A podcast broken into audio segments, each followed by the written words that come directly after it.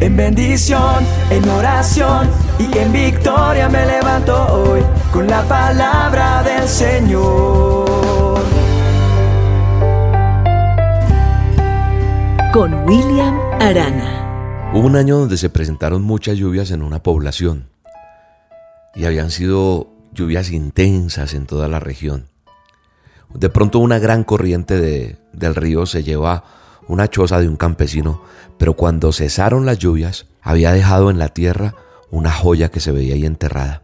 El buen hombre coge esta joya y la vende, y con la suma que le entregan por esta joya reconstruyó su casita, su choza, y el resto se lo regaló al niño huérfano del pueblo. Esa misma intensa lluvia arrasó con muchas poblaciones o muchos eh, caseríos del sector. Y de pronto más adelante también en otro poblado un campesino para salvar la vida ante el inclemente invierno tuvo que encaramarse en un tronco de un árbol que flotaba sobre las turbulentas aguas. Otro hombre despavorido le, pidió socorro, venía ya atrapadito de un palito y le dijo, socorro, ayúdame.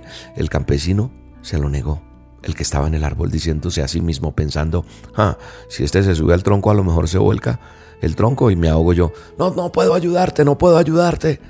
Los años pasaron y de pronto estalló la guerra en ese reino. Ambos campesinos fueron alistados al ejército.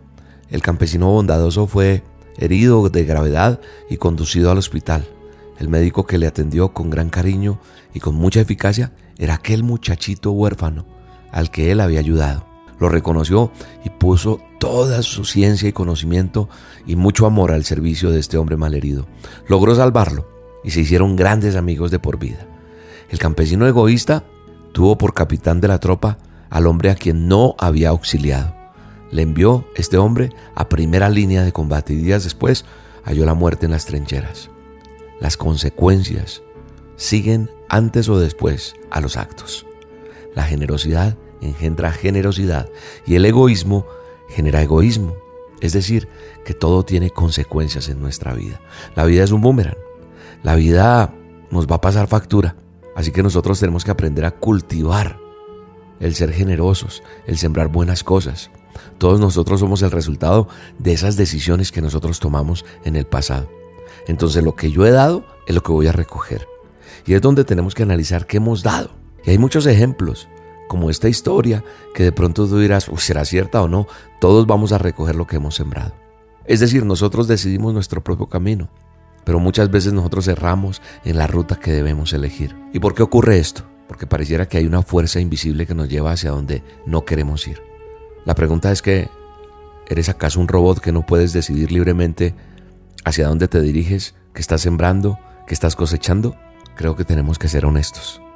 La mayoría de las veces nuestras decisiones están orientadas más a satisfacer nuestras propias necesidades y deseos. Y cuando decidimos pensando solo en nosotros, las consecuencias no se dejarán esperar y el resultado no será el mejor. Hay una ley natural que se llama la ley de causa y efecto. Y también es conocida como la ley de la consecuencia o ley de la retribución y la compensación. Esta ley nos revela que todo lo que hacemos pone en movimiento una causa y esta trae necesariamente una consecuencia, positiva o negativa. Así que nosotros tenemos que tener claro este principio de causa y efecto. Y yo creo que esa es la manera de pensar de Dios. En la Biblia yo me encuentro con muchas instrucciones acerca del buen actuar, de la motivación correcta con la que yo debo tomar decisiones. Y existen muchos ejemplos en el manual de instrucciones que, de, de personajes que tomaron decisiones correctas con motivación correcta y poniendo sus intereses personales por debajo del interés de otros. Los resultados fueron satisfactorios. Por otra parte, hay ejemplos de historias cuyos resultados fueron muy lamentables. ¿Y por qué están asociados a las decisiones? Porque todo es así. Y esas decisiones tomadas con motivaciones y acciones erradas, consecuencias erradas. Por eso, en el manual de instrucciones en Gálatas, capítulo 6, versículo 7, nos resume la idea de la que venimos hablando en la dosis hoy. Todo lo que el hombre siembra, eso va a recoger. Y ese es el principio de causa y efecto. Así que, pilas, no sé si usted está insatisfecho con los resultados de sus decisiones. ¿Estoy yo insatisfecho con los resultados de mis decisiones? La única manera de cambiar esos resultados de mañana es comenzar a tomar decisiones acertadas hoy, dejando de lado esas infracciones a lo que no le agrada a Dios, es decir, hacer lo que no le agrada a Dios.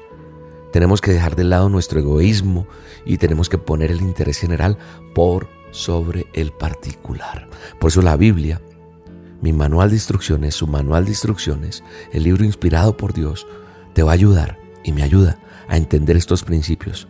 Y por eso nos invita a aplicarlos con el propósito de tener vidas más abundantes, más satisfactorias. Hoy recuerda, todo lo que sembramos, eso mismo vamos a cosechar. Padre bueno y eterno, te damos gracias por esta dosis. Ayúdanos a, cambiar nuestras decisiones, a ser generosos, a dar, sin esperar nada a cambio. Y tú traerás la recompensa en su debido momento. Gracias por las personas que toman buenas decisiones. Y gracias porque hoy a través de este audio, de esta dosis, decido tomar una mejor decisión en mi vida y cosecharé los mejores frutos. En el nombre de Jesús. Te mando un abrazo y te bendigo. Siembra ya, busca lo mejor de tu esfuerzo y recogerás a tiempo ese sueño realizado, muy capaz eres tú, el futuro está en tus manos.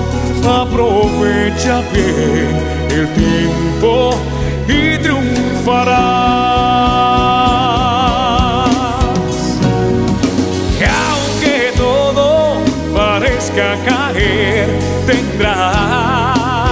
Que seguir. La dosis diaria con William Arana.